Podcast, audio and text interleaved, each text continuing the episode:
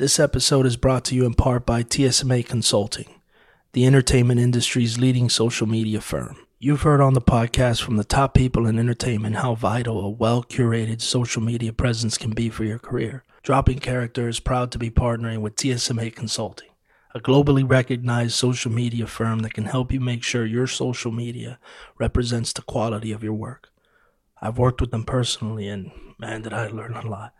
If you do sign up, make sure you tell them Robbie sent you. All right, let's get on with the show. This is Robbie Ramos, and you're listening to Dropping Character. Man, I don't drop character till I've done a DVD commentary.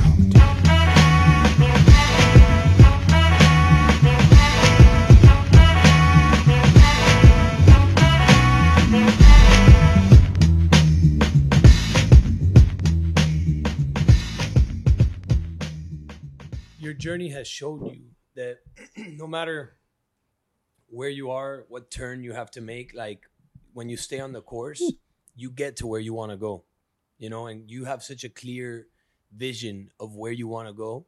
And I have no doubt in my mind that like you made the right decision and that you're going to get where you want to go, bro. I mean, you're already there, but the journey is still so much, there's still so much more to go. Right. You know, so I think you made the right decision, and I hope so. The fact that you feel so good with it, that's everything, bro. No, I know, bro. Tell me about your beginning, bro, because we spoke a little bit there at the hotel, but we got a little fucking a little dizzy off of cigars, bro. But dude, tell me how it started, bro. So it started with a C-section. Okay, that's how it starts usually, yeah. Dude, I it's so funny, bro. I my parents always had this rule with my siblings and I, which was called the 30-day rule. That I think you and I spoke about it that day. I'm not sure. I don't know. So this 30-day rule. You can move it. You can move the mic. Yeah. This 30-day rule was about giving us the power to feel comfortable enough to try anything. However, we had 30 days to decide whether we wanted to continue it or whether we wanted to drop it and look for something else, right? My parents instilled this in us like from a very young age. As soon as we were able to like comprehend shit, they sat us down and they were like, listen, we're going to support you in anything that you want to do, but you have 30 days. If on the 30th day you tell me, Mom, Dad, it's not for me, don't even sweat it, drop it, look for something else, and we got you. But if on the 31st day you haven't told us that you don't want to continue, you have to give us your word that you will do everything in your power to become the best at that. That's dope. That was like, bro. And the funny thing about it is that like my older brother, Jen, he did everything, bro. Like anything that any class that you can imagine, This guy did it. And he never counted the days. So like when he got fed up with it and he didn't want to continue anymore. And I remember clearly, he would be like, Mom, Dad, I don't want to do Taekwondo anymore. And they were like, what do you mean you don't want to do Taekwondo anymore? And he's like, yeah, it's just not for me. And they're like, Jen, you've been doing it for like 60 something days. Like your 30 days were over a long time ago. Yeah, they stick to that rule. But I promise you, they to the point where Giancarlos did Taekwondo for 12 years. I swear to God. Because he got past the fucking 30 days. He passed the 30 days and he had to finish. So yeah. Jen, he ended up becoming a black belt and like, I mean, from there he did guitar, piano, percussion, like everything, bro. This guy did everything. And there were many times that he wanted to quit, but he just never counted the days. And so like, they were like, yo, you got to keep going. Me, however, I learned from my brother's mistakes. I did Taekwondo, I did percussion, I did piano, I did guitar. I did everything. You stopped at day 29. I did it all for 29 days. I swear to God. And then at a certain point, I'm sure my parents were like, yo, that binga, this kid, he caught on quick. But the two things that I did that just really, I felt so passionate about. And to this day, I mean, I can't say that I stuck with painting, but I painted for 11 years. That was something that I really loved and that I was able to just channel all my energy on. And it made me feel good. And then from painting, I transitioned into acting, bro. And to this day, I mean, I'm 16 years, you know, into this journey. And I know 100% that I was put on this earth to do acting. You know, I just feel so right doing it. You know, when I had the blessing of being on a set and being surrounded by a crew, it's just, there's just nothing else that fills me up like that. And so how that all started was actually, my brother one day asking me to go to a class with him, and I'm very like inquieto. I'm very active. I always have to be moving. And my brother invites me to this acting class. I was 14 years old at the time, and I really had no desire to go. It was an acting class. He had no desire to go either. He had to go because he had booked a show that was like offered to him as like an 18-year-old kid, and he went and he did it, but they wanted him. How much older than you is he? 4 years. Okay. Yeah. So bro, we end up going to this class, and I'm watching my brother and all these, you know, people in this acting class, and I'm just there observing. Mm-hmm. And I don't know why, me dio por preguntarle, like I asked the guy that was teaching the class if I could go up and do the scene that they were all doing. And he kind of laughed and he was like, okay. And bro, I went up and it was terrible. It was like probably the worst scene that anyone had ever done in that class. But it felt so, I don't even know how to describe it, but that was truly the first, like my first encounter with acting. And it was something that I knew I wanted to stay in. And so actually ended up taking that workshop, which was a workshop here in Miami that was taught by Sebastian Ligarde. And it's focused on the Meisner technique. And I took that workshop for 4.5 years before ever auditioning. The one thing that I was always very clear of was the fact that like first impression is everything, you know? And so I just wanted to make sure that before I ever walked into a room to audition, that I felt comfortable enough to really just do my work at 100%. And so I took that same class for 4.5 years, primarily because there was a saying that I fell in love with, and it was a good actor could give you the same scene 1,000 times. You know that being done, now I forgot it. It was like a good actor can give you the same scene 1,000 times. A great actor could give you the same scene 1,000 times in 1,000 different ways. Mm-hmm. So to me, there was something very interesting about taking this same class and doing these same scenes, but trying to discover new ways to do it, you know, because at the end of the day, the tricky part about what we do is that we have to memorize shit, and then we have to say it and make it seem like it's not memorized and we're saying it for the first time. And then on top of that, we memorize all this shit to forget it, because ya después, once you record it, like chances are if I asked you now to give me the scene from something you did 2 months ago, it's very hard for you to give me word per word. Right. But anyways, that was my beginning. And then from there, I then started to branch out and study different techniques, a little bit of method. That was all here in Miami. That was all here in Miami, yeah. Oh, wow. And then I was at the Miami Acting Studio studying method after those 4 years doing Meisner. And then Ralph Kennard, who was the coach there at Miami Acting Studio, was like, dude, you got to get out of Miami. You got to leave. You got to go to New York. You got to go to LA. You know, focus on the English market, because the especially here in Miami, like there really isn't many opportunities to really, you know, land those roles. I mean, now things are different because now everything is being done electronically. Mm-hmm. And so you could submit yourself from anywhere. But 6 years ago, yeah. Well, actually, this was 10 years ago when this guy tells me to get out of here. And bro, I ended up moving to New York, which I know you were there as well. Yeah, dude. So I moved to New York. I study. I'm at the Institute of Film and Theater of Lee Strasberg, which was such an eye-opening experience for me, because for the first time I was the oddball out being American. Like everyone in that freaking institute, where everyone was from other parts of the world. Oh, really? Foreign. Bro, literally, like, you know how in school as a kid, like if there was a foreigner, like everybody would be like, wow, this kid is from Australia or whatever. Yeah. Like these people were amazed at the fact that I was American. Right. And so I just got to learn a lot about different cultures, different people. You know, there definitely was a time where in class I was like, man, am I too normal to be an actor? Because sometimes, you know, some of these people, they open up and they start talking about things and you're like, especially in fucking method, like Lee Strasberg and shit like that. I mean, people can kind of get indulgent with some of their shit. Yeah, bro. The way I see it, it's like, I think that it's so important for actors to understand that we don't need to stick 100% to what we're being taught.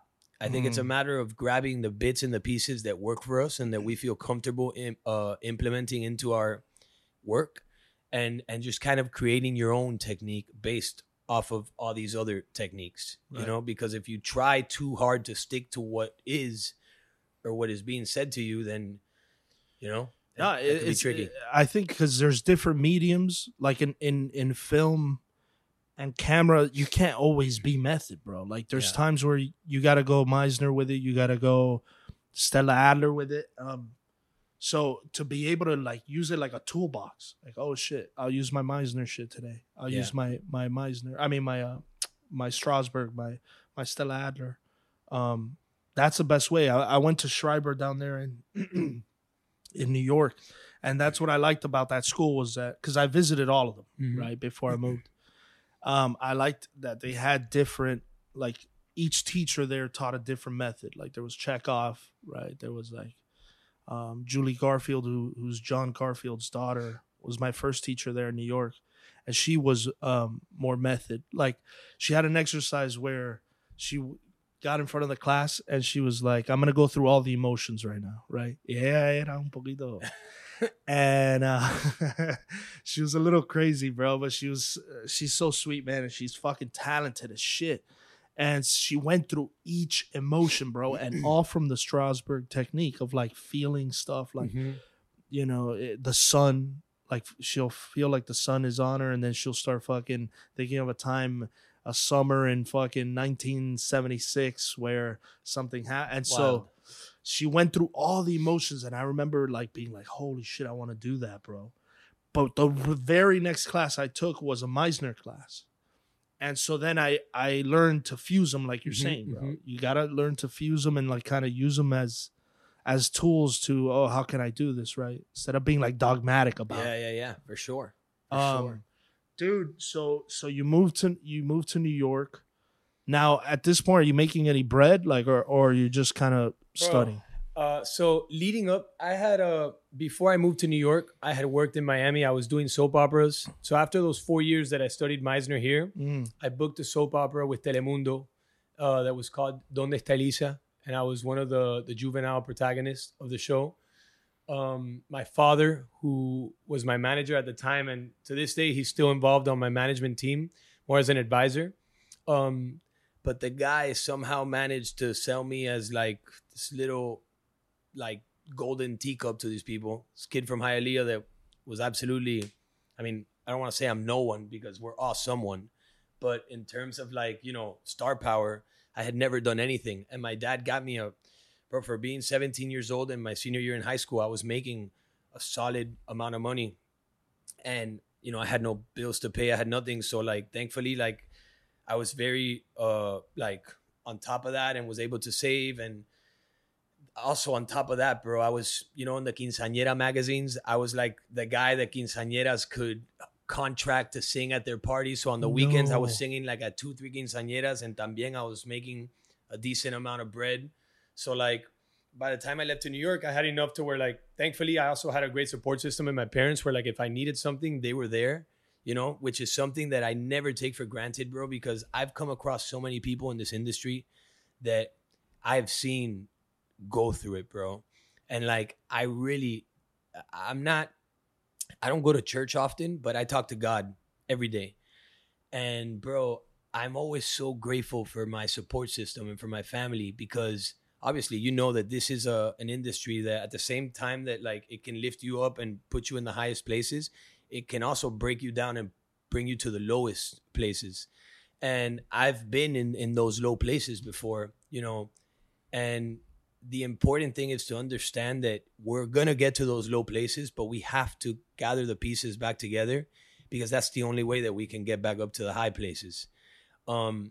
And bro, every single time that I've been in that low place, I've always been able to look to the side and see someone in my family that has been there to say, yo, get up. You got this shit. Like, let's go, sigue pa'lante. Yeah. And bro, that is the most valuable thing I think anyone can have in this industry, because to be in that low place and feel how one can feel and look to the side and see no one, that shit's tough. Like I get goosebumps just thinking about it, because I always do my best when I have people like that I come across to let them know that I will be that person for them if they need it, because bro, there is room for all of us to succeed in this industry. 100%. Anybody who is willing to step on someone to elevate themselves in this industry, I'm sorry, pero es tremendo como pinga.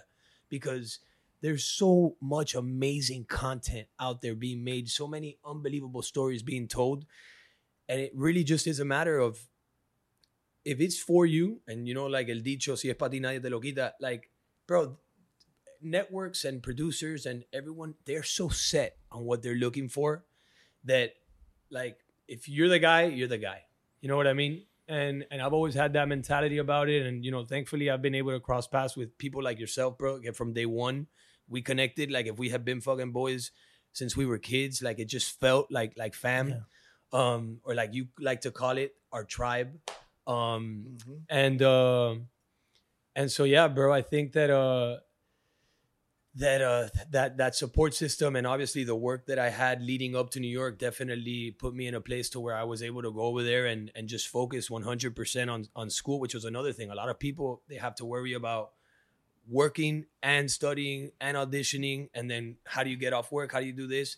Bro, it's impossible. It's impossible. It really is, bro. It is. It really is. I don't know how fucking people do it, man. I had a support system too all the time in New York, you know? And there's no way I would have been able to write my play. Like, there's just things that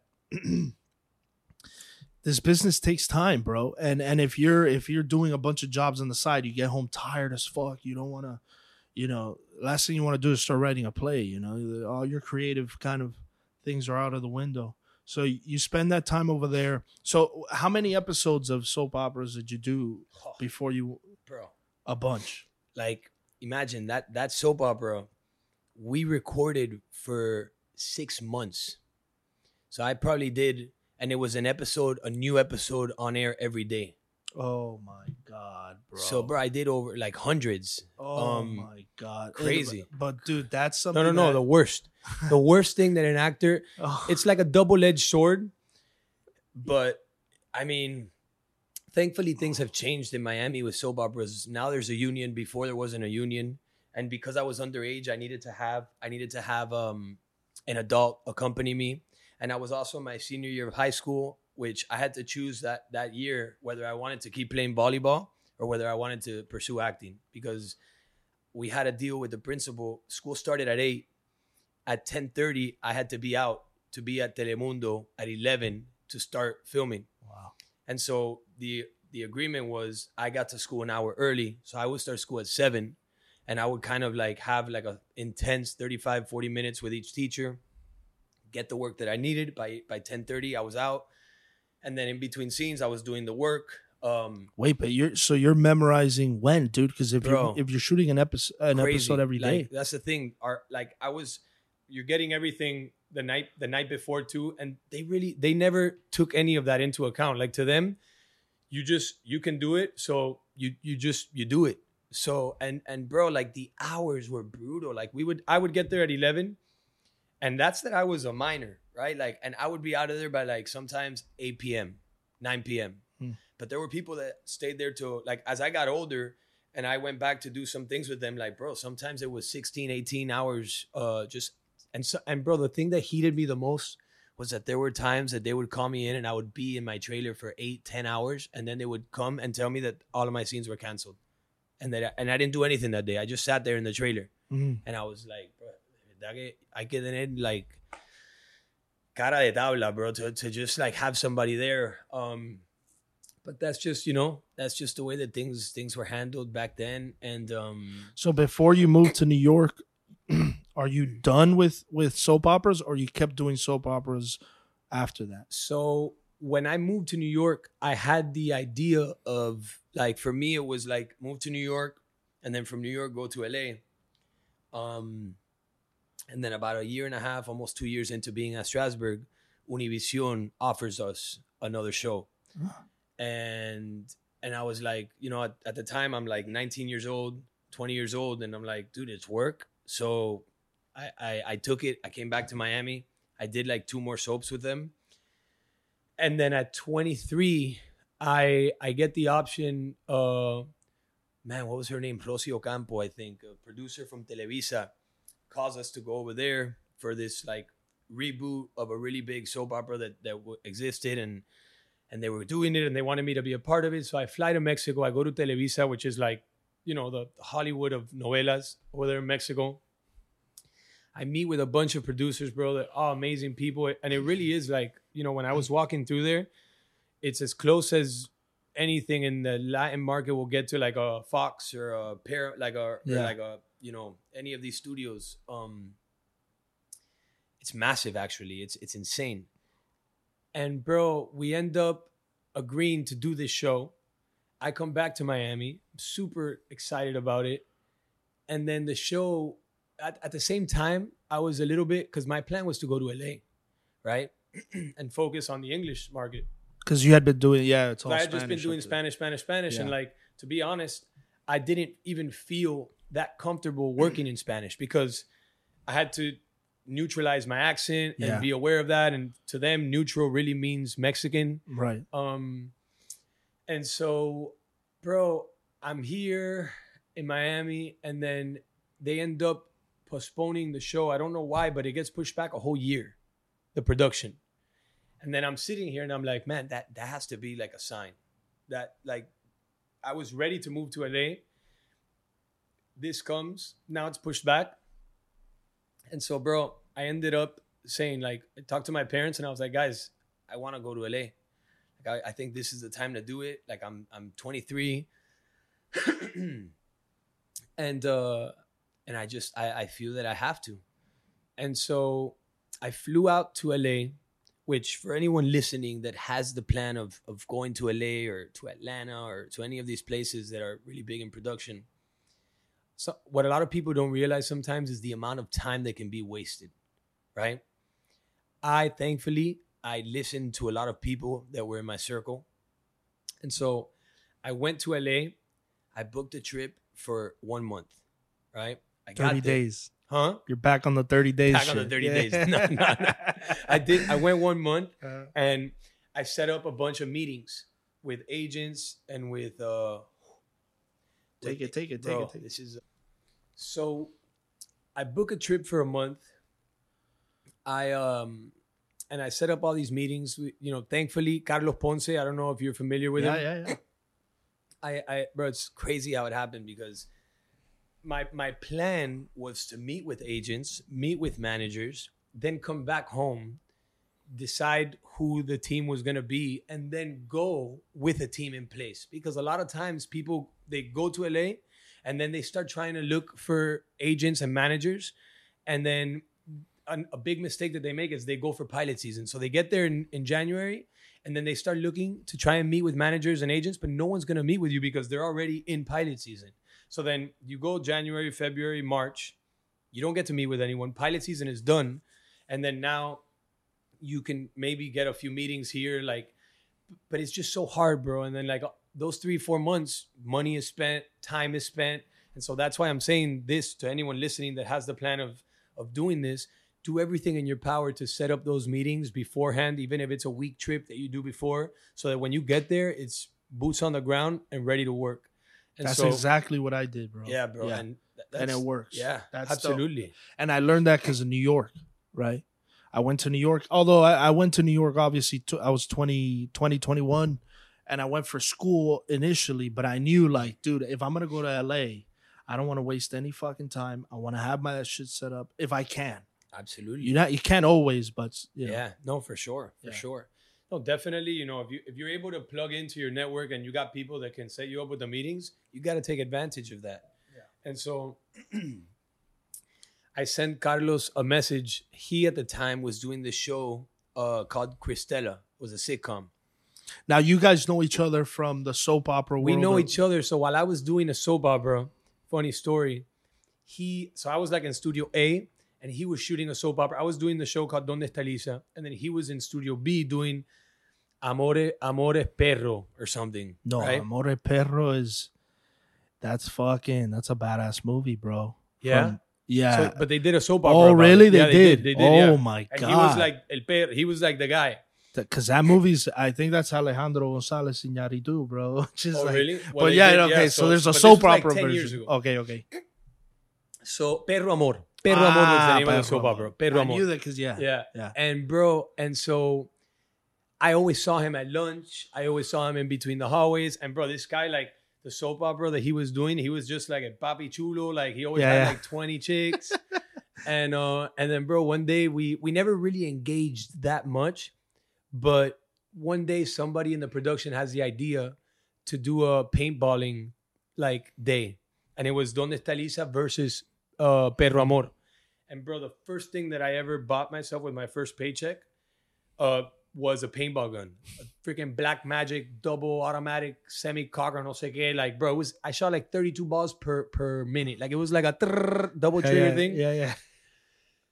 And needless to say, bro, that I looked like freaking Jason Bourne on this course. Like, it was insane. This guy, production got so mad because he always had his shirt off during his tapes, like his thing. And bro, I lit the guy up, bro. Like, he had like 20 bruises because imagine when I shot somebody once, it was like I really shot them 10 times. Right. And bro, so like he also had like 6 kids, and they were all amazed at like, you know, everything that was going on that day. And so from that day, even though it could have taken a really bad turn, he actually, like, bro, that guy was, he treated me like family, bro. And so, like, years later, like 5 years later, I end up hitting him up and I'm like, dude, I know that you're in LA, man. I'm going to be there for a little bit of time. It'd be great to link up, this and this. And he goes, bro, why don't you come by the studio? I'm doing a show. And I was like, that'll be amazing. So, bro, I'm not even in LA for like 4 days. And I'm driving into, I think it was ABC, if I'm not mistaken, and bro, I look like un cubiche que acaba de llegar a la Yuma, you know. I'm like, bro, I'm walking into the studio, I'm looking at everything, I cannot believe where I am. I walk into the set, he's on set, there's like an audience because it's a live sitcom. He calls me over, he introduces me to the director, to this person, that person, then he introduces me to the casting director. She takes me to her office, we start talking. Bro, it was like damn, bro. Unbelievable. He hooked me up. Like, shout out to Carlos Ponce. I fucking love you because he really did. What's the TV show, man? The show was called Cristela. Oh, which it's actually now, I think they just recently, like a month ago or something, they put it on Hulu or something. Right. It's a funny show. It's a sitcom. It's about this comedian. Her name is Cristela Alonso. Shout out to her. She's an extremely talented writer, actress. And it's based on her life. And then Carlos was playing her husband on the show. And so they call you in? They call me in. We just start, you know, we're hanging out. And then he introduces me to the casting director, Sandy. And her and I start talking. And bro, by the end of her, like my meeting with her, she was like, man, we're really busy, but I'm going to do everything in my power to help you, to set you up with meetings and this and that. How long are you going to be here? I told her. And bro, just from that sit down with Sandy, she set me up with like 4 different agencies. And then I ended up like through the agencies figuring out managers. And then in that month I was able to meet with like 4 agencies and like, I think 3 different managers. Right. Oh. And it was something, you know, it was something to where I was able to go back home. Thankfully I made a great impression on everyone that I sat down with, bro. And I was blessed enough to like receive positive response from everyone. And then it was just a matter of making the decision and deciding like who I thought were the people that I felt, you know, best with moving forward. And so I came back home. I went over everything with my family and we made the decision. We signed with an agency.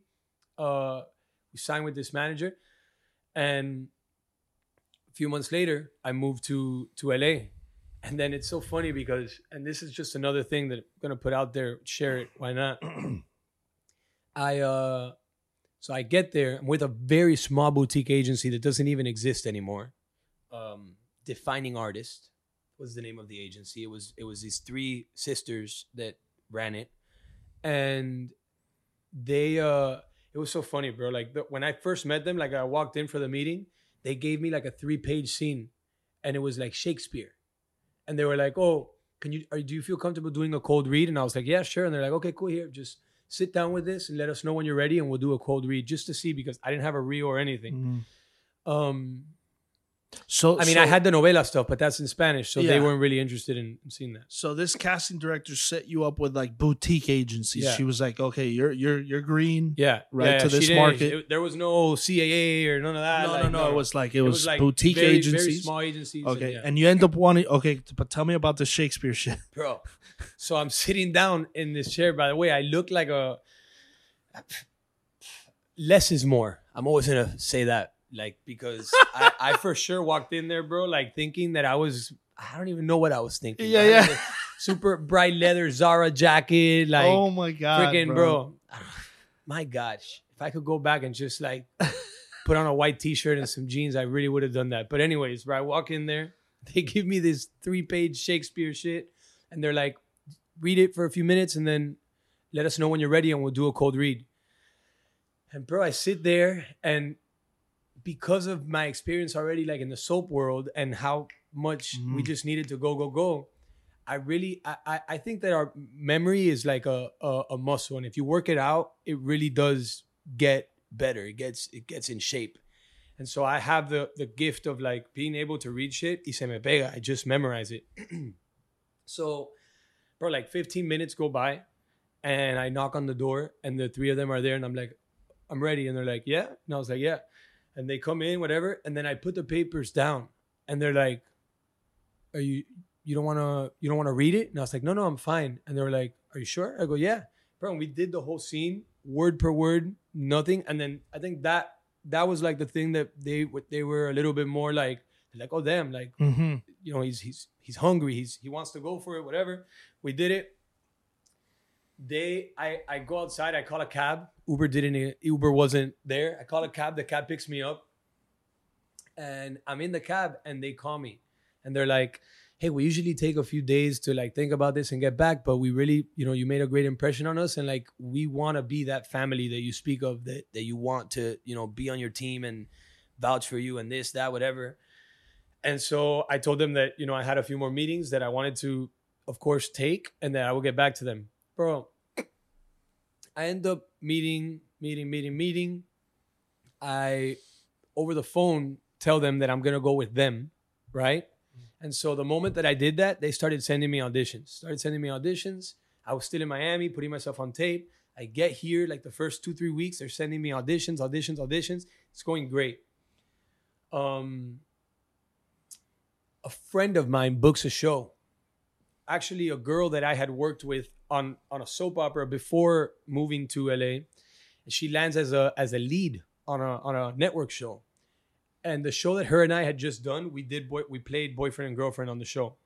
And they were currently looking for the character to play her love interest on this show. Mm. So she sends me a message and she's like, yo, I saw that you're in LA. I'm doing this show. I spoke to casting about you because we just worked together. We had great chemistry. And she was like, just get your agency to get you in the room, get an audition. And I was like, okay, cool. So I call the agency. I tell them what's going on. I'm like, hey, who's working lead on this project? They tell me. I get on the phone with her. I tell her everything. And she's like, okay, cool. I'm going to set it up. And this girl told me, she's like, yo, they're moving fast. So like, make it happen. Bro, the whole day goes by. I don't hear anything back. Next day goes by. I don't hear anything back. 3 days later, I'm reaching out to the agency. Like, what's going on? No response. This girl calls me and she's like, dude, what's going on? I go, they're not replying. I don't know what's happening. And I really, bro, like at this point, I had probably done already like 6-8 auditions with these people. We got producer sessions. We got callbacks. We did, you know, it was very like great feedback. And dog, for whatever reason, these people never responded about this project. They never got me in the room for this project. But they were talking to you about other things? No, just went silent. They went silent. And what's crazy about this that I went ahead and I went a little bit too forward was that the week that I moved, I had told them already in Miami that I was going to sign with them. And so they started sending me self tapes, whatever. they I hadn't even signed the contract yet, but I made something very clear to them, and it's that like no contract, no nothing is ever gonna be more than my word. I was raised by, you know, a principle that like tu palabra lo es todo. So the week that I get to LA, this casting director that I knew from years ago here, he's like, dude, I saw that you're in LA. One of my great friends is an agent at Innovative Artists, and like, I know that she would love you. Can you please take a meeting with her?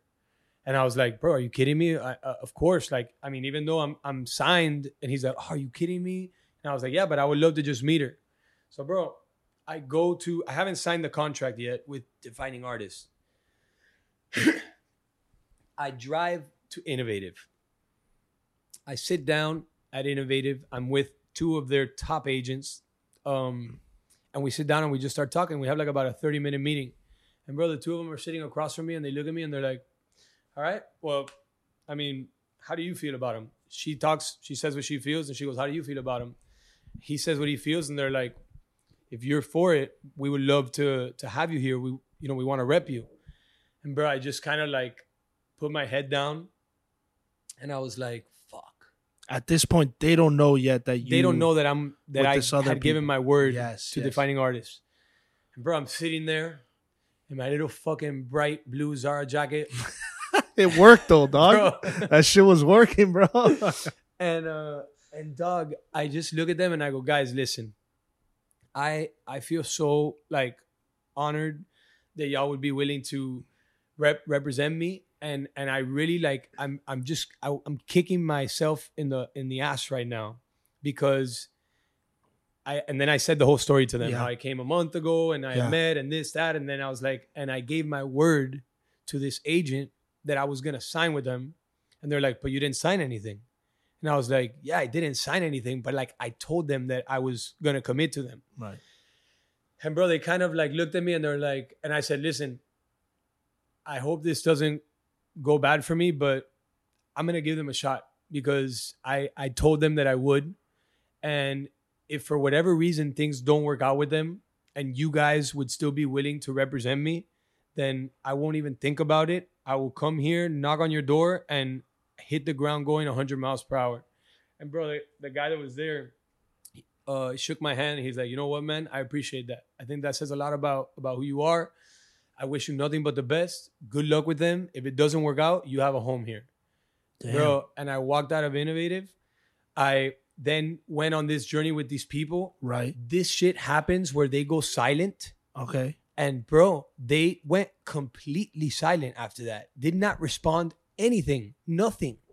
So then I look at the contract because by this time I had signed the contract, and I'm looking at the contract and there's a clause that says that if after 2 months I haven't booked work with them, that I don't have to stay the year, I can leave. So bro, the moment that shit got to 2 months, I sent them a letter that like, I basically writing everything that happened, that I still to this day would love clarity, that I didn't know why, this, that, whatever. They never replied to the letter. What? Bro. So you never heard from these three women? Bro, those three women could be kidnapped right now.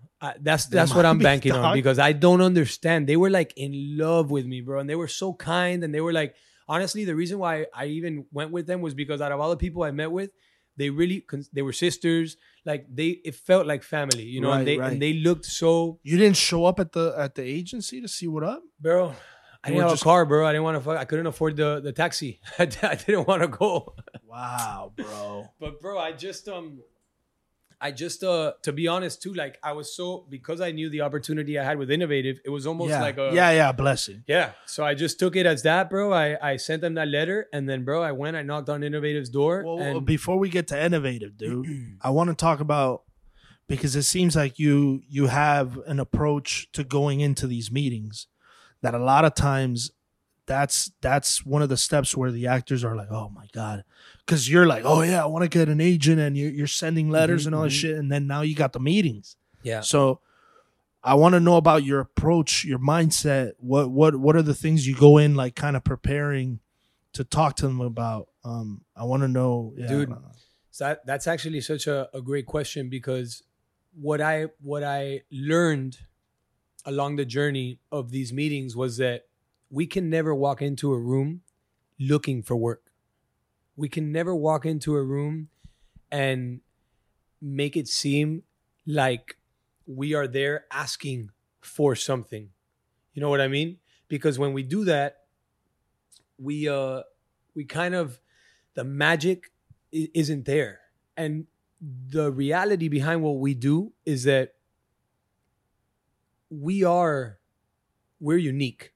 Everyone is unique. Everyone is who they are, and no one will ever be who you are. And that's what makes us unique, right? So when we walk into these rooms, and I learned this because a producer actually in Mexico told me, I guess he saw me a little bit too like hungry. And he was the one that gave me this lesson, and I carried it with me forever, bro. And it's been something that I will never forget. And it's when you walk into these rooms, you have to make sure that we are showing what we bring to the table. You know what I mean? It's like, obviously from a very humble place, you know, you never want to be cocky. You never want to be a dick. Like, it's always important to ground ourselves and understand that we are all the same, regardless of who you are. Like, everything's about human connection. So when you walk into a room and you connect with the person sitting on the other side of you, and you are yourself and you're genuine, like, nothing can go wrong. Like, really. And so when I walked into these rooms, I was always very clear about who I was and what I offer and how I can be an asset to you. You know, you're an agent. I believe that I bring this to the table, you know, and I believe that if you get me the opportunities, I'm going to do everything in my power to make you look good and make that person, next time you call them, you know, to recommend someone because you had recommended me before, they're going to say, this person, I can count on them because they're going to send me someone that can deliver. And that was with the agent. And then, you know, with this person, it's always like, always know what you bring to the table and, you know, let it be known. Right. And I think like what you say too about family, right? It feels, and this is something I felt too when I met you, man. You talk to people as if you've known them, you know, for a long time. I don't know if that was just specifically because of where we come from, but I'm pretty sure that that's how you are just in life, dog. Yeah. You know? And it took me a while to learn that, bro. I'll be frank. Like, I think in New York, in order to kind of protect myself, I would behave in a way that some people might look at it like, oh, he's being standoffish or he thinks he's a shit, but it was actually, I felt vulnerable, mm-hmm. right? Mm-hmm. And so I would put up this fucking like wall where the person, I wouldn't let myself be known to the other person.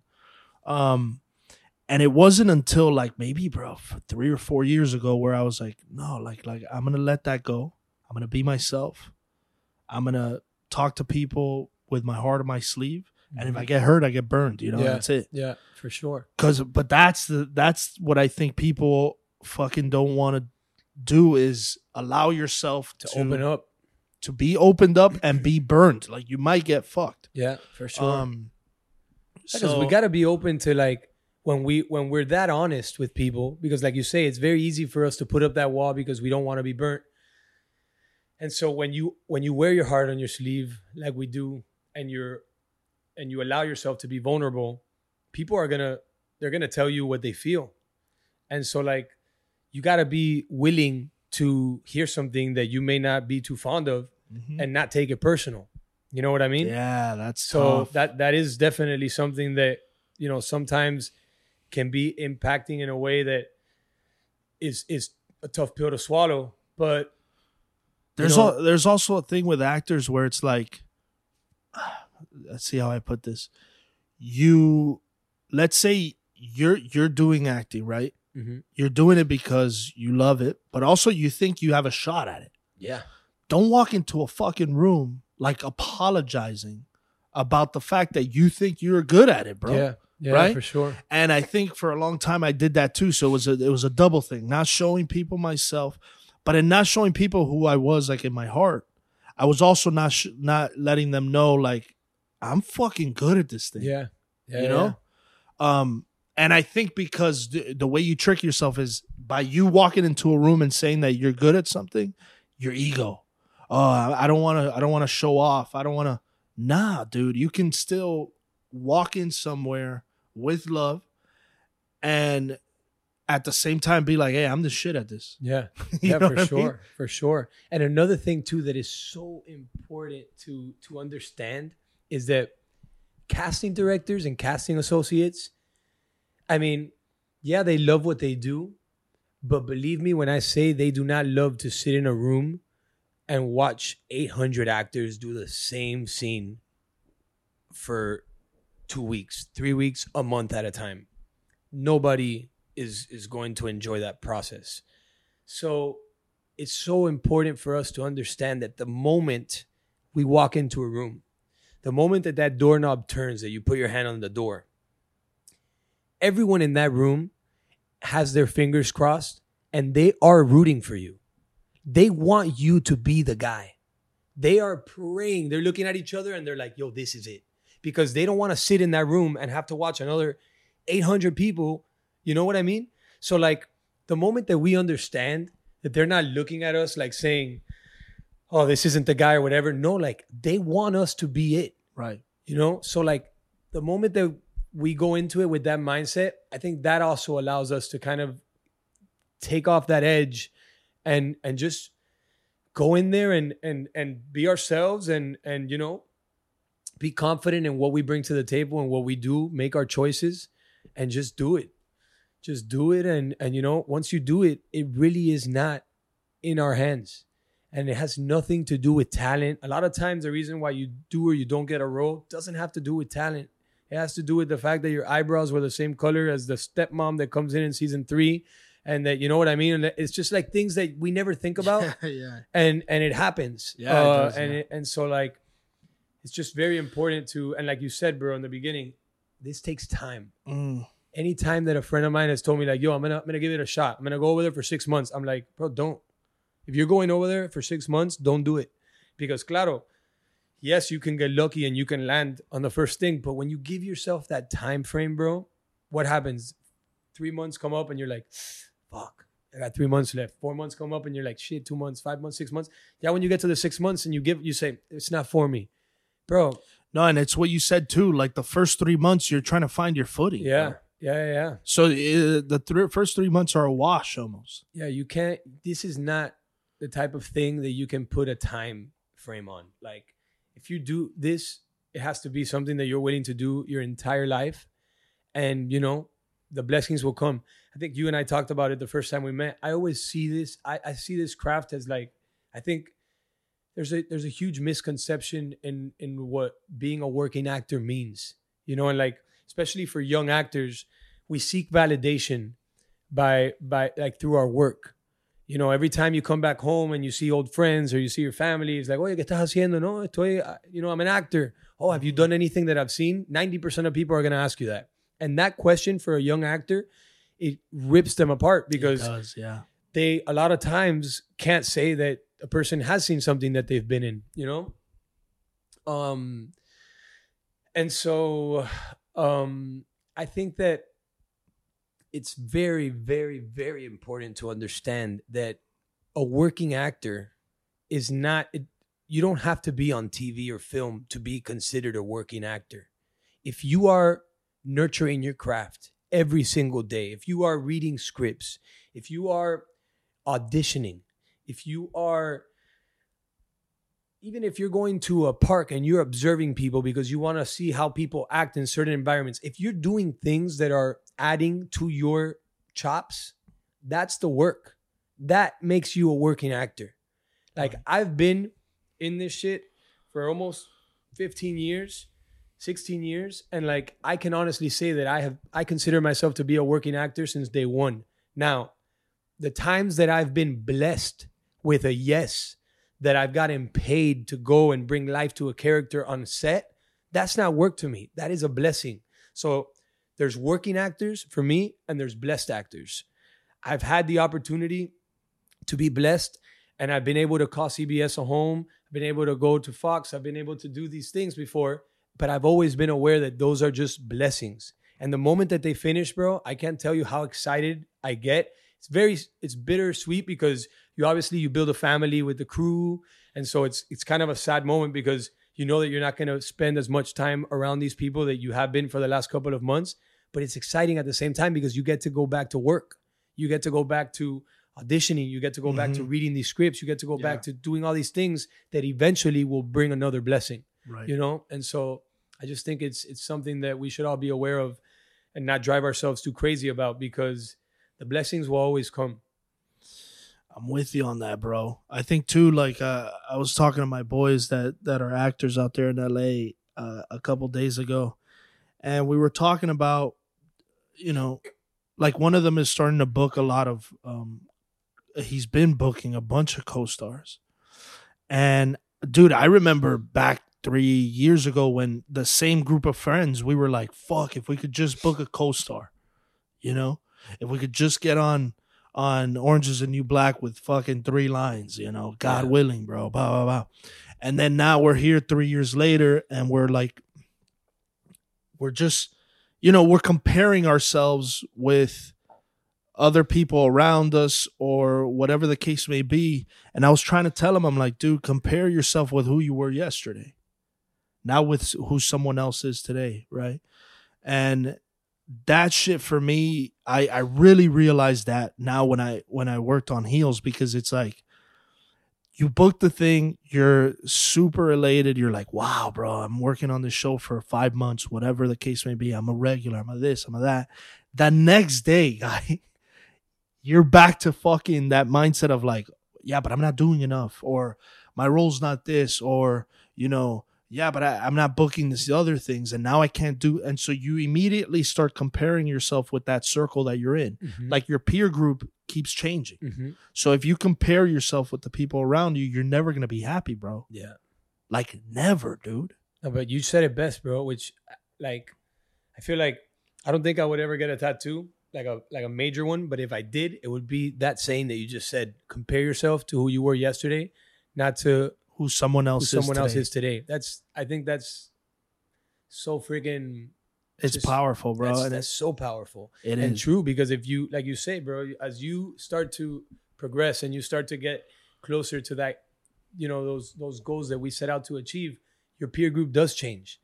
And you start to kind of be around people that have maybe already been doing it or been in that circle for some time.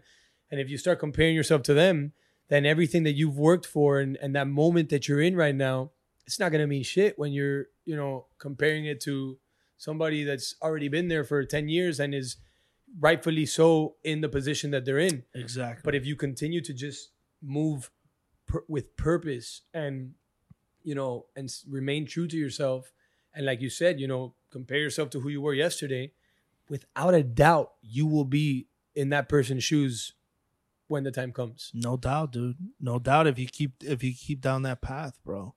And that's what I was trying to tell him, because he's killing it, dude. Yeah, killing it, like co-stars, guest, and so I don't know, man. I don't know. There's things about this business that there's traps that you can fall into, bro, and just fucking go down that rabbit hole of that trap.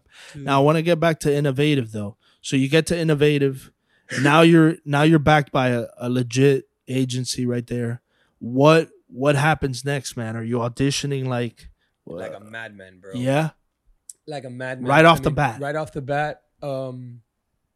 It was truly something that it was exciting, bro. It was exciting because I could see that they saw something in me, and they were very like, bro, from the get-go, same as like with the other agency, everything was a callback. Everything was a director session. Everything was in the mix. Everything was like, and then it became like, well, shit. Why is it not, why am I not getting it? You know, why? Like, and then I started to drive myself crazy over that. And then they started to explain to me, like, listen, man, like, this is a long journey. Yeah. Marathon. You know, like you just, the fact that you are even getting this feedback and this, like, those are victories that I know that it's not the victory that you're looking for, right? But you need to understand that, you know, this is an industry where you need to create a fan base amongst the casting directors. You need to show them that you can deliver, you know, very, very you know, not that there isn't people who have gone y de una gotten it, but for the most part, bro, it's a big responsibility that they're putting in our hands when we book a role. And so they need to know that you are going to deliver, you know, your best every single time. And sometimes that takes time. And so we started to audition. And dude, it was crazy because I kept getting so close to so many unbelievable things. And then my second pilot season with Innovative, I end up, bro, it was so crazy. I end up going to this audition. I had booked actually within the first month with Innovative, I booked a movie in Hawaii, and it was the lead. There was 5 leads in the movie. And I was like, holy shit. This is what living in LA is, being with this agency. No sé qué. I thought, bro, that for sure, that's it. I pictured myself 4 months from that moment, with Leonardo, freaking chilling at the boo, at the Nobu. Right. Bro, little did I know that after that movie, I didn't work for 5 months, bro. It was crazy. But, bro, so crazy. Crazy enough though, I got to work with some unbelievably talented individuals in that movie. I wouldn't recommend the movie to anyone because it was terrible. But it was one of those movies where I think it was everybody from there, bro, went on to do outrageous things, crazy. I think you actually worked with one of them in Snowfall, Sheila Vand. I don't know if you remember her, but very, very talented actress. But anyways, dude, so I start to audition, and then I end up my second pilot season having a really crazy which, I mean, I don't know if we're limited on time. No, we're good. Dude, I get this audition for Behind Enemy Lines. Remember the movie? Yeah. Owen Wilson. Yeah. So they're doing a remake of it, but they're doing a TV show for Fox. So badass, bro. The script was fucking unbelievable. And I'm auditioning for Owen Wilson's character. And I that day, it was actually a next day appointment. My brother had also been preparing this audition for 4 days. Same role. And I had been helping him prepare it. So I was actually very familiar with the role. So when they sent it to me and they were next day appointment, thankfully I had already been helping my brother for 3-4 days. So I was boom, money, let's get it. So that same night that I get that next day appointment, I get another next day appointment, but it's straight to directors. So it's a director session for another pilot called Las Reinas. And that was for ABC.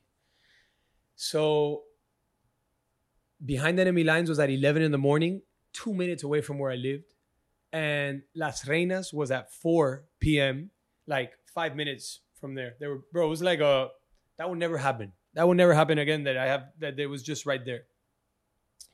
So, bro, I walk into this building that has honestly become my favorite building to audition at because they're just unbelievable people, and they really Innovative told me long ago when we were together about creating that fan base amongst casting directors. I think these people have given me enough opportunities to where I've always prepared myself and walked in and taken my shot, and they feel comfortable and putting me in situations to where they know that I'm going to give it all I got. And although this was the first time that I was meeting them. And so I think it's UDK casting. And they I go in, and bro, when I'm done doing the scene, the casting director's this is yours.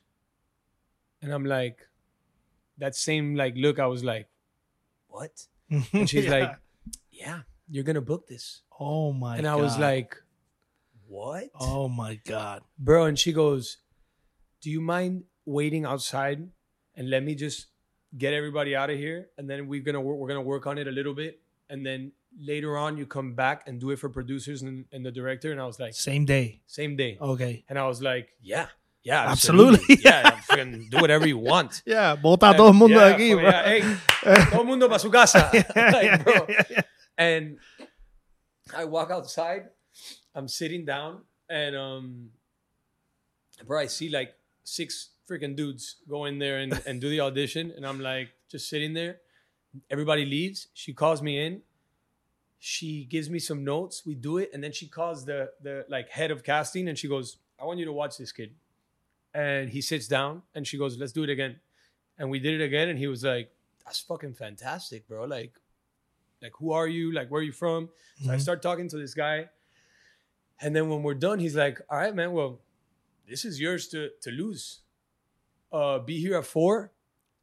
The producers will be here with the director, and you know, I think we got our guy, bro." And I'm like, "What in the fuck is happening, bro?"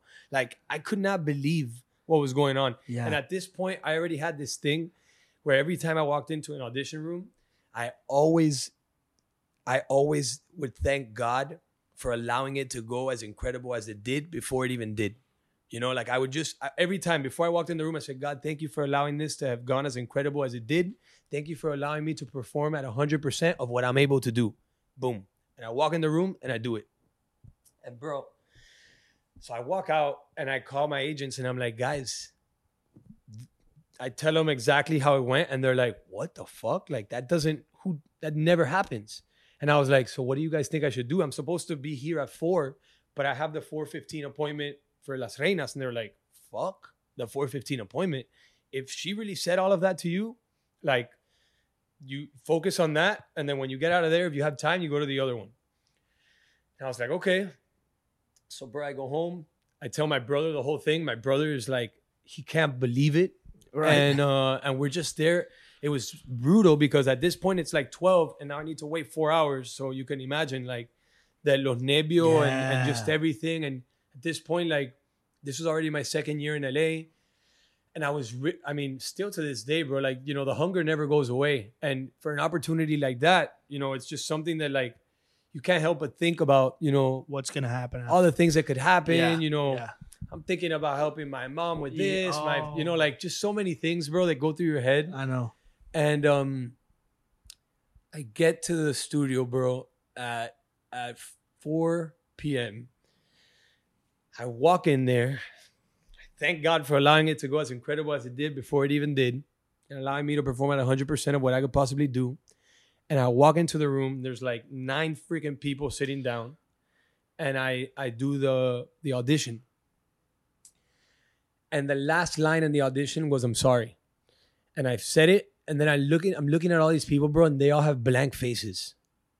Like completely blank faces. All of them. And I look at them and I'm just like, guys, I'm really sorry. Like, I am sorry. And they're like, what? And I was like, I value people's time way too much to waste it. And I think I just wasted everybody's time in this room. And bro, the casting director's looking at me and she's like, and she just gives me a sign like that, like to get out. Bro, and I walk out of there. It's like 4:08. It was like, just a very quick thing. And bro, I go outside and she comes out behind me and she goes, what was that? And I was like, I don't know. And she's like, why would you apologize? And I was like, I don't know. And she's like, just go. Bro, and I start to walk away and I get to the stairs and bro, for the first time ever, I broke down, dog. Like I had never broken down. Like bawling, dog. Bawling, crying in the fucking stairwell of this building. Because all my life, I had always been so close to so many unbelievable things. And everyone would always tell me, like, yo, keep your head up. Like, tu momento va a llegar. Like, your time is coming. You just, the right row. The right row's got to come. The right row's got to come. And I'm sitting there fucking crying like a 13-year-old little baby who just had their heart broken for the first time. And I was just thinking to myself, like, bro, this was it. Like, that was the moment. That was the one. Like, she told me. You know what I mean? Like, how could I have fucking fucked it up? And bro, I call my agent and I'm like, which I was always, I still am very sure of what I can do. And so I was always very like, whenever I'd finish an audition, I'd call them and be like, yo, get the test deal ready. Like we ship it, like this and that, whatever. Like, and they always laugh. And it's always a funny conversation. And bro, I call and I'm like, yo, call Carla, tell her I'm not coming to the 4:15. Like, I'm done here, but I'm going home. I'm fucking, it didn't sound that clear. I was like, oh, yeah. They're like, what is happening? And I was like, no. And I hung up the phone, bro. They're calling me. I'm not answering. I get in my car. But dude, hold on. What happens, dog? What? So wait, so you do the audition and it doesn't, what happened? Your nerves got the best of you? They didn't, they just were all looking at me. And I guess the nerves got the best of me. And then I said, I apologized for wasting. But the audition, you did it the exact same way you had done it. Bro, to be honest with you, I don't remember a single thing about that audition. Like, the moment that I said sorry in that last line, I can't tell you what happened in the audition. Okay, I was so out of it. Like, I was even lightheaded. I swear to God, when it finished. You were. I was like...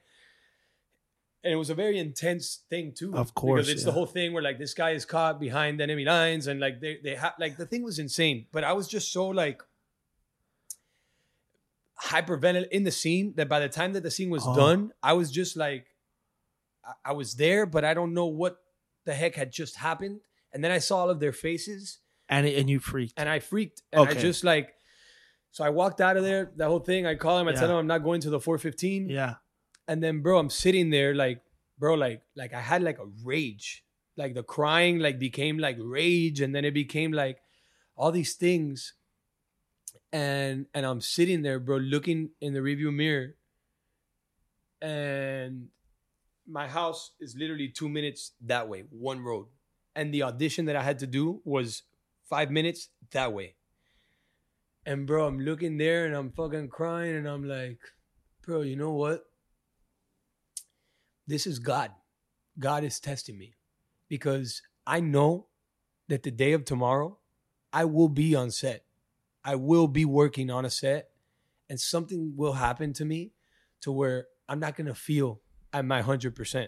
I'm going to feel like shit that day, but I still am going to have to walk into that set and I'm going to have to give 100% of whatever I got because they're going to expect that from me. Right. And I'm also not in a position to where I could pass up on a director session because I'm looking for work. So who the fuck am I to not show up to this director session when they're trusting me to put me in that position? So I don't even call my agent. I just fucking bust a Hialeah U-turn and I go that way to the audition.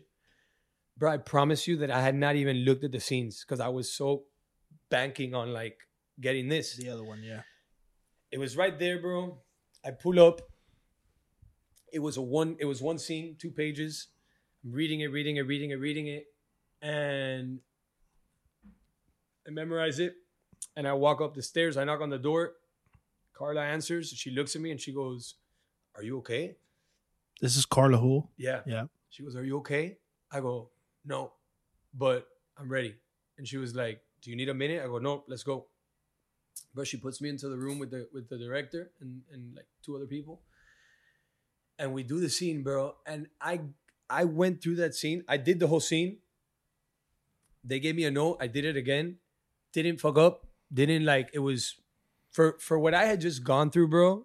Like, I walked out of there feeling like a fucking champion because I knew what I felt and I knew like how I felt.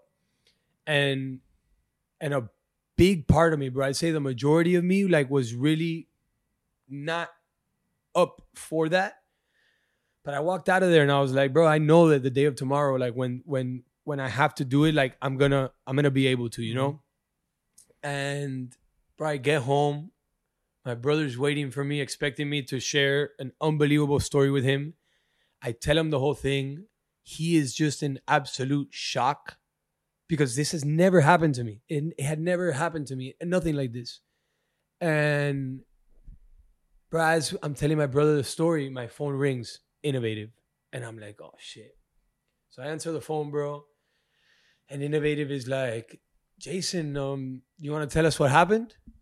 And I was like, what do you mean? And they were like, yeah, like, we just heard that, you know, they told us that you went in and then you did it. And then you apologized for wasting everyone's time. And, you know, like, we can't have actors that are going in and that are doing this and that. And then, like, making people feel like they wasted time. And I'm like, bro, my brother's looking at me and he's got his hands on his head. And I'm like, oh, my God, bro, these people are they're going to cut me. Like, and then they're like, but you know why it was the craziest thing? And I'm like, why? And they're like, because they just offered you your first test deal. Oh my God. And I was like, what? And they were like, yeah, they have no idea what the fuck you apologize for. They say that it was the best audition that they had ever seen. And that they were just like, they had nothing to say. And then you spoke before them. And then it was just like a very weird thing. And then, bro, I was like, bro, there I fucking really started. I broke down because for me, like, it had been 2 years that I had been there. And I had just gotten a test deal to play the lead on this show for Fox. And right. It was fucking, bro, it was unbelievable. And then the crazier thing is, I didn't end up, it went in another direction that it was me and like two other guys that tested. Oh, and they ended up going with one of the other guys. But a week later, they end up hiring a different casting director for that other thing that I did with Carla. Carla didn't stay on the project. Somebody else came, and that person recommended me to this director. And the director was like, I already saw him. And she was like, and he's like, he's not the guy. And they were like, she was like, you got to see him again. And bro, she got me in the room again with the same people. But this time I had 2 days to prepare this. Right. And I was going in with a whole other mindset. Right. And I went in and I did it, bro. And when I walked out, I called my agency and I was like, yo, get ready for our second test deal. And they started laughing, bro. They were like, yeah, okay, Jason. Okay, yeah. Bro, and like 2 hours later, we had our second test deal from ABC. And it was the same thing that I had done a week prior, but it was just a whole different mindset, you know? Right. And like, bro, again, I feel like I'm just preaching here, but I really believe that God does things for a reason, bro. And he puts us in situations like to show us what we're capable of. And I'm so grateful for that, just that whole experience, because I learned a lot. You know, that one also went in another direction. As you know, like when you test, you're always testing against one or two other people. But nonetheless, you know, it was an affirmation that I'm definitely doing, you know, what I should be doing, and on the right track. On the right track. Inala, bro, you know, to date I've tested 6 times. All 6 times it's gone in a different direction. But you just gotta keep on fucking, you know, trekking along and doing what we can. When was the last one that you did? The last one that I did was last pilot season for Apple TV for this show called Acapulco. Oh yeah, I've heard of it, yeah. Which is really good. I watched it. I watched some of the episodes, bro. It was so funny, bro. The writing on that show, so funny. Eugenio Derbez is a genius. And that was another one, brother. Like when I did it, it just felt so right. And the producers were all on board. Like everybody, like it seemed like something that was, you think like, coño, the 6th one, like this has got to be it. And it wasn't it. And nothing, bro. I really, like I said, you know, just another affirmation, bro. Another affirmation and another little puzzle piece. Have you stayed with Innovative? I have not. So about a couple months back, many times in the last, I was with Innovative for 4 years, and there were many times that I had conversations with them and that we would get together and you know, I just think it's so important to have a plan. You know, like the way I see it, bro, like these agents, they have so many actors, and like, obviously there's sometimes like they put more energy into one because maybe they have a vision and they see where this person could go. And with me, it was always so important to make sure that my agents had a vision with me and that they knew where they wanted me to go. And so like I would have weekly calls. Every Wednesday, I would have a call with Innovative, and I would talk about... Is that something that you... I requested it. You requested a weekly call. Yeah. Because I know that they have meetings. They have weekly meetings where they talk about all the shows that are coming up, movies, and then they look through their roster, and then they'll say, like, at a staff meeting, okay, like, hey, like, we got this person for that. We got this person for that. This person for that. And so I knew that that meeting would happen on Wednesdays at 10, and they would get out at 12, and at 12:15, I was on the call with them, and it was like, yo, what's going on? That, first of all, that's wild, dog. You know that that's wild, though, right? Bro, like... But how'd you negotiate that, bro? And that's a big ask, bro.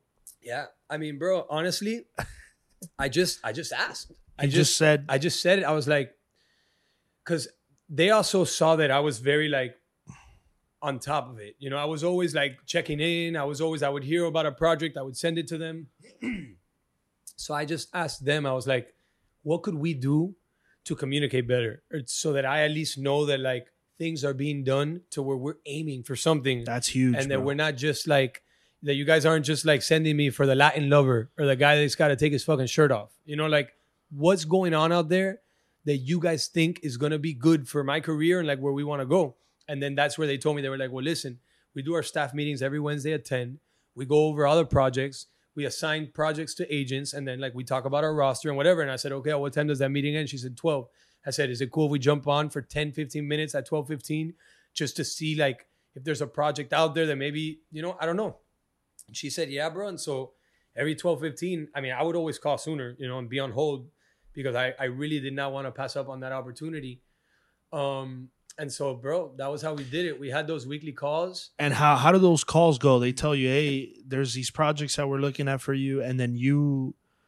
So, yeah, they would basically tell me, like, the projects that were spoken about, the ones that they think that they're going to get me in for. And then they were like, listen, it's not confirmed, but we'll send you the script. Read it. Tell us if something sticks out to you, if there's a different role that maybe you want to go for. Or if maybe, you know, because maybe the one that they thought really isn't something that I vibe with, that's or whatever. Incredible, dude. Yeah, bro. No, they were very... Sometimes, bro, I think that like sometimes we, like you said, bro, like we're the CEO of our brand. So if the moment that we start acting like that and talking like that, I think people are receptive to it. Adjust, yeah. And they you know, we can never overstep or like, you know, like do it in a way that is just like distasteful. I was always very grateful to them for giving me that opportunity. I was always very, I would always express what it meant to me that they were as, you know, communicative as they were with me. And yeah, bro, I mean, weekly, I send emails to my agents, just thanking them for the opportunities, even the ones I don't get, because bro, at the end of the day, they're working to get us these opportunities, you know? And I think that when we go out of our way to make them feel like we appreciate them, they, you know, that just helps. You know? Yeah. And so, but even with all of that, bro, I just felt like there was something missing because we were getting there. We were getting the test deals. We were getting, you know, between me and so-and-so, but then it's not going my way. So I'm like, there's gotta be, I mean, granted, I understand that it has nothing to do with talent at that point. You know, when you're testing, like, it really is going to be because of hair color, because of skin tone, because of different things, that, yeah, when you're testing, bro, the way I see it, it's like when you go to a restaurant, when you look at the dessert menu, the owner of that restaurant knows whatever dessert you pick is going to be a good one that will like represent the restaurant. Right. You know what I mean? Yeah. So like when a network tests 3 actors, that's the producers saying to the network, like, listen, this is our dessert menu for the role of Carlos. Whichever person you pick is going to do a great job. You pick. Yeah. You know what I mean? Yeah. So, yeah, at that point, it's like things that have nothing to do with the work because the work got you there. Right. But I just felt like there was something missing, man. And I had multiple conversations with Innovative about that. And, you know, we tried to work it out. But at the end of the day, I just, you know, I realized that I needed someone that had something to prove. And my agents at Innovative have been in this industry for almost 30 years and have absolutely no need to prove anything to anyone because they're successful. And so I kind of felt that they were already at a point in their careers to where they might be looking to do other things. And I'm at the point in my career where I need to break that test fucking glass. Mm-hmm. You know, I need to get there. And so for me, it was important to make sure that giving someone a shot that wants to prove that they can bring that next person, you know? And so I met with a few people after I made sure first that I parted ways with Innovative, because I will be honest and say that, like, bro, like those people for me, I won't say those people because I'm an honest guy. I'll just say Melissa Hershenson, I have so much love for this woman. Like, I will go out of my way forever for this woman. She truly is one of the best human beings that I've ever come across in the industry, and somebody who will forever have a special place in my heart. Melissa, if you're hearing this, I love you. I'm actually going to send her the link so that she hears it because, you know. Yeah. But you know, I just, I really had to, look for someone that was just hungry, bro. You know, that was really willing to go above and beyond and make that extra phone call that sometimes makes the difference. You know, when you're at a certain point and you sometimes like that connecting the dots, you know, like some agents will go out of their way to like figure out how they can get in touch with this person who knows that person to this, that, whatever, because sometimes those are the things that just push you right over the edge. Yeah. And so I made that decision, and I've been with this new agents, with this new agency now for like 3 months, and bro, it's been amazing, man. It really has been amazing. We, like I said, we're so clear on what we're aiming for, and I have no doubt in my mind that we're gonna get it. And you're doing the same things of like weekly check-ins with them, or no? I'm almost speaking to them daily, bro. To this new agency, yeah. Yeah. I mean, now I've cut back a little bit because we're coming up on the end of the year. Yeah, yeah. I have this project coming up that I'm gonna be here in Miami doing that we spoke about. Mm-hmm. And so like I'm a little bit more focused on that now. But yeah, man, I mean, come last week of December, like beginning of January, I'm ready to like just hit the ground rolling with pilot season, and I'm sure that they're already, at least my managers, they know that I'll be on their ass like white on rice. And what, dude, I want to talk, because you told me the story of Christian Ochoa. Oh, bro, my dog. Tell me that story of, because it that's something that I don't think many actors would do. So if you would share that with us. Bro, so Christian him and his boys, they started a restaurant here in Miami called The Eating House, right? Which I heard they're reopening it. So hopefully they can like give me like a, I don't know, like one free meal a week. Right. That'll be nice. At least. Shit. How long ago was this? When the Eating House? When the audition thing happened. Bro, this was like my first year in LA. Okay, first year with Innovative. With Innovative, okay, yeah. Go ahead. First year.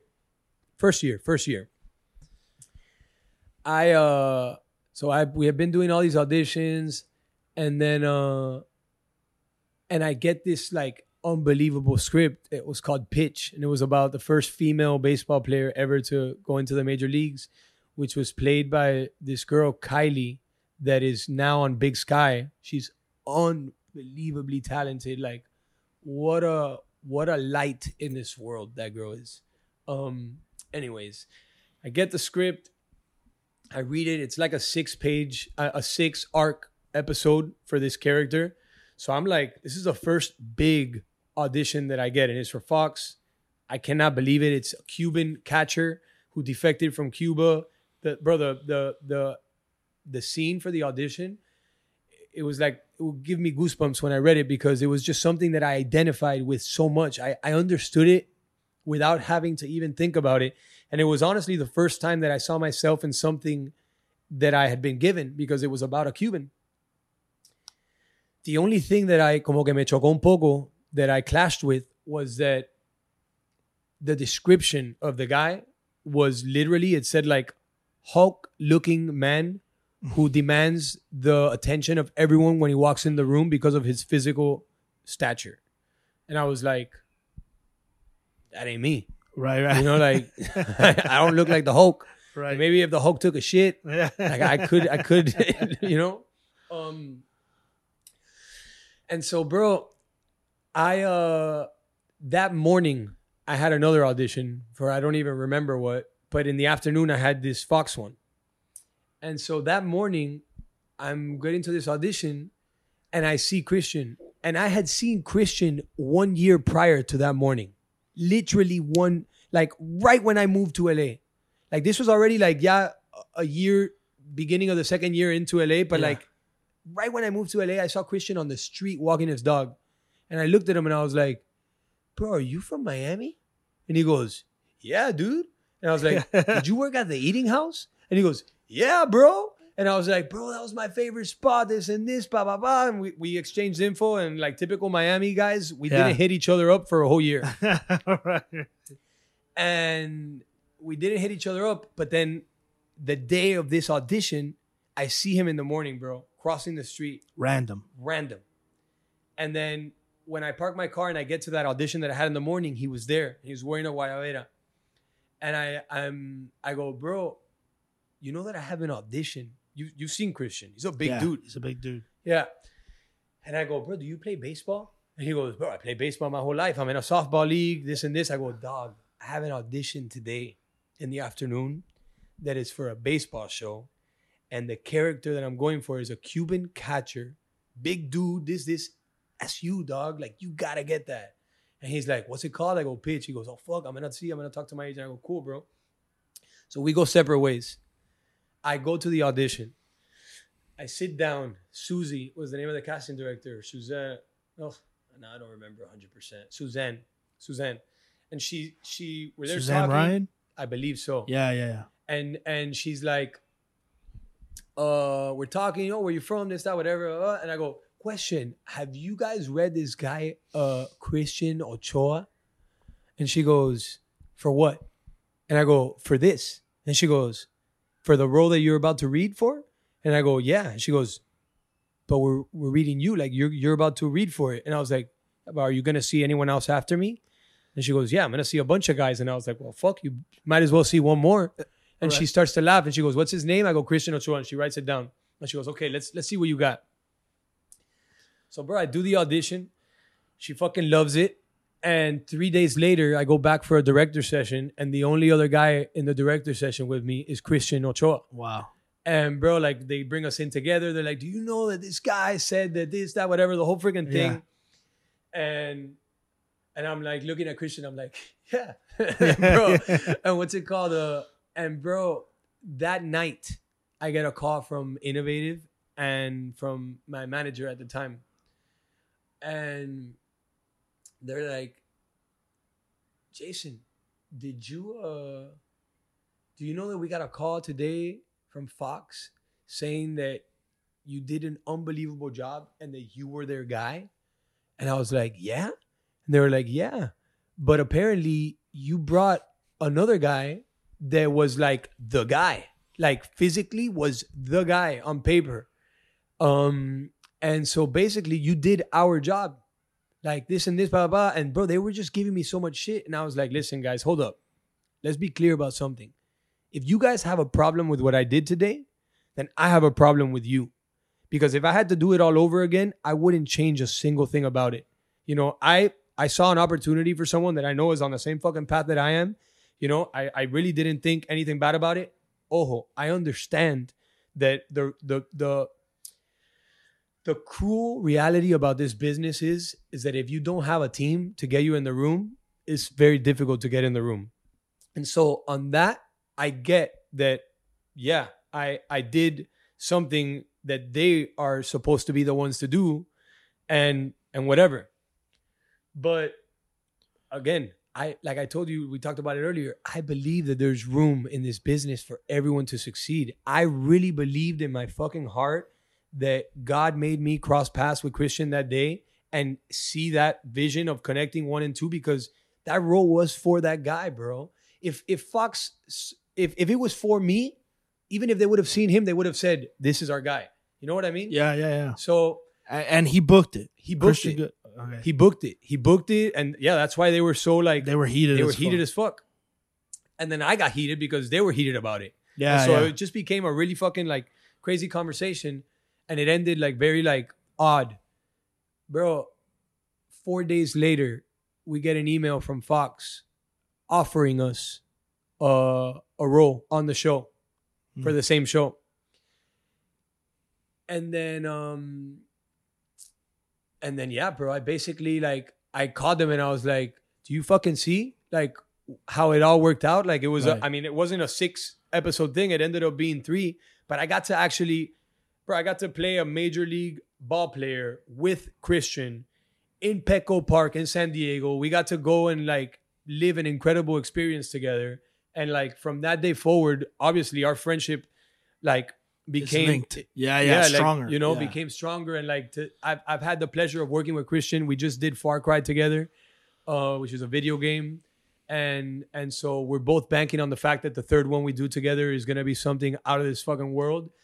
And bro, I honestly like, it made me so fucking happy to see that guy book that, bro, because the same way as us that we're on a journey and we're doing our thing, bro. Like I know what it feels to get that yes. And so I can imagine for that guy what that moment meant for him, bro. And like, thankfully, I've been able to see him do incredible things after that. And yeah, bro, I really believe that whole experience really showed Fox, like the fact that they were willing to offer me a role without auditioning, you know, from seeing what I had done before. And I guess from seeing my character as well, like it was something that I think in the long run definitely put us in a good position with them. You know, after that is when I tested again for Behind Enemy Lines. So like, you know, I think it definitely worked out in my favor. Yeah.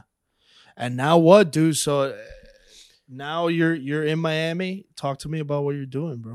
Brother, I am going to be bringing life to the character of Emilio Estefan on the new, on the On Your Feet musical that they did on Broadway a few years back. And so we're going to be doing it here. Opening night is January 26th. And we're going to be going up until March 6th at the Actors Playhouse. And yeah, bro, I'm so fucking pumped. Are you rehearsing already? I am. We start rehearsals January 12th. Well, actually, they start January 3rd, but I'm in Brazil. I get back on the 12th, and then from the 12th to the 26th, it's going to be the most intense journey of my life, preparing for opening night. I'm doing Zoom because the director right now is in Spain, and the musical director is, I don't know where, but he's not in Miami. So I have been working with them through Zoom. But in person, I haven't been able to, not yet. I'm hoping before I leave on the 27th that I at least get a week in with them, which we're talking about it. Right. But I'm also very familiar with the show because I had actually, funny enough, I signed a contract to play Emilio on Broadway 4 years ago. Like it was between me and the guy that played Emilio. You were telling me this. Yeah. And so they ended up going in his direction. It was somebody who had been doing Broadway for a while. I had never done theater in my life besides studying it. Right. But like I never actually. And singing, bro. Yeah. It's a musical. Yeah. You have because I saw On Your Feet when they did it on Broadway. The Emilio character has one big. It's 4 songs. He has 4 songs. 4 songs, but there's, I'd say like from the 4, there's probably like, Don't Want to Lose You is probably like the one that really, because the thing is, Emilio's not a singer. Yeah. Like Emilio was never a singer. You know, he played percussion. Yeah. But, you know, for the sake of the musical, they integrated him on that side of things. But it's never anything that's too, you know. Yeah, it's not too wild. Yeah. But nonetheless, it is still, you know, it's up there. Have you met him? Yeah. Recently or just back? No, here? I spoke with him last week, but I've known Emilio actually for a couple years just through family. My brothers, you know, in music, and my dad knew Emilio, and we've always supported them whenever they've had anything. you know, they do a lot of charity work here in Miami, and so yeah, we've always supported any cause that they've stood up for, and yeah, man. And I got to do when I was auditioning for the Broadway run, they flew me from LA to New York like 5 times because they couldn't make up their mind. That was like, bro, I grew so much in that journey, because it was the first time that I really committed to this in the way that I did. And I got to meet him and Gloria twice out of those 5 trips and really speak to them about the show. And I got to see just so much about it, bro, to where like when they called me now to tell me that they were offering me the role to do it here in Miami, bro, I've already felt so attached to it. And like, especially with everything going on with Cuba, to come back home for the first time in 6 years and be a part of this story and do it on stage and just live that experience, you know, every night, which is something that I've always longed to do, but never really had the opportunity to do so. So when does it go up? January 26th. Crazy, bro. Are you nervous? Bro, I'm definitely nervous. Yeah, right? For sure, bro, for sure. I'm going to need your help. I'm going to need you to give me some tips. I will, dude, but the musical game is different, bro. I mean, that's the thing about it. It's like, because it's theater, but then it's also singing. I would be fucking a wreck, bro. Yeah, that's the thing. And I was talking about it with my brother today because there's so many moments in the song that are spoken, like that are the scene. Uh-huh. But then like the moment that the singing starts, like you have to land on the beat and go with it. Yeah. And bro, it's like, it's I think also what's troubling me is that I'm hearing the original recording of the Broadway run. Mm-hmm. And so like, I'm not going to do it exactly like I'm hearing. I'm obviously going to give it my own thing, but it's hard to give it my own thing when I'm not doing it with the people that I'm going to be doing it with live. Yeah. So no. I'm here trying to, you know. You basically are going to have to wait till you're in that room with those people. For sure. And then, because there might even be shit that's different that you're not 100%. Anticipating, you know. 100%. Dude, Jason, bro, I've only known you for a little while, bro. But I, like you said earlier, man, I feel like I've known you my whole life, dude. And I can't wait till we work together, bro. And you're a great dude. It's gonna fucking happen for you, bro. Amen, brother. At some goddamn moment, bro. Amen, so, my brother. Thanks for coming in, bro. Hey, I appreciate the invite, bro. And you said, bro, I mean, I definitely from day one, I feel like it's family.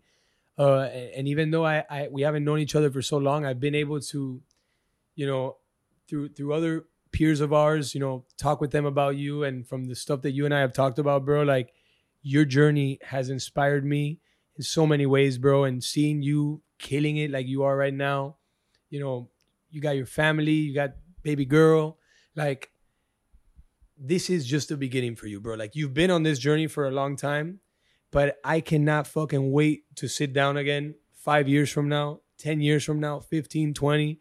There's no doubt in my mind that when it comes to it, bro, like our tribe is going to be fucking crushing it. Hell yeah, dog. So, I can't wait, bro. I appreciate the invite, bro. And you know, you got a brother here for life, dog. Thanks, man.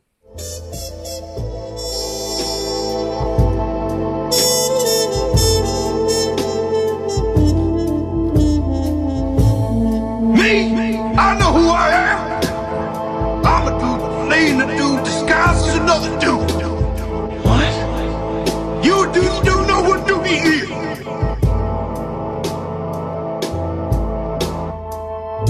This episode was brought to you in part by TSMA Consulting, the entertainment industry's leading social media firm. If you sign up for any of their management packages at tsmaconsulting.com, make sure to tell them Robbie sent you for an exclusive 15% off the first month. Thank you later.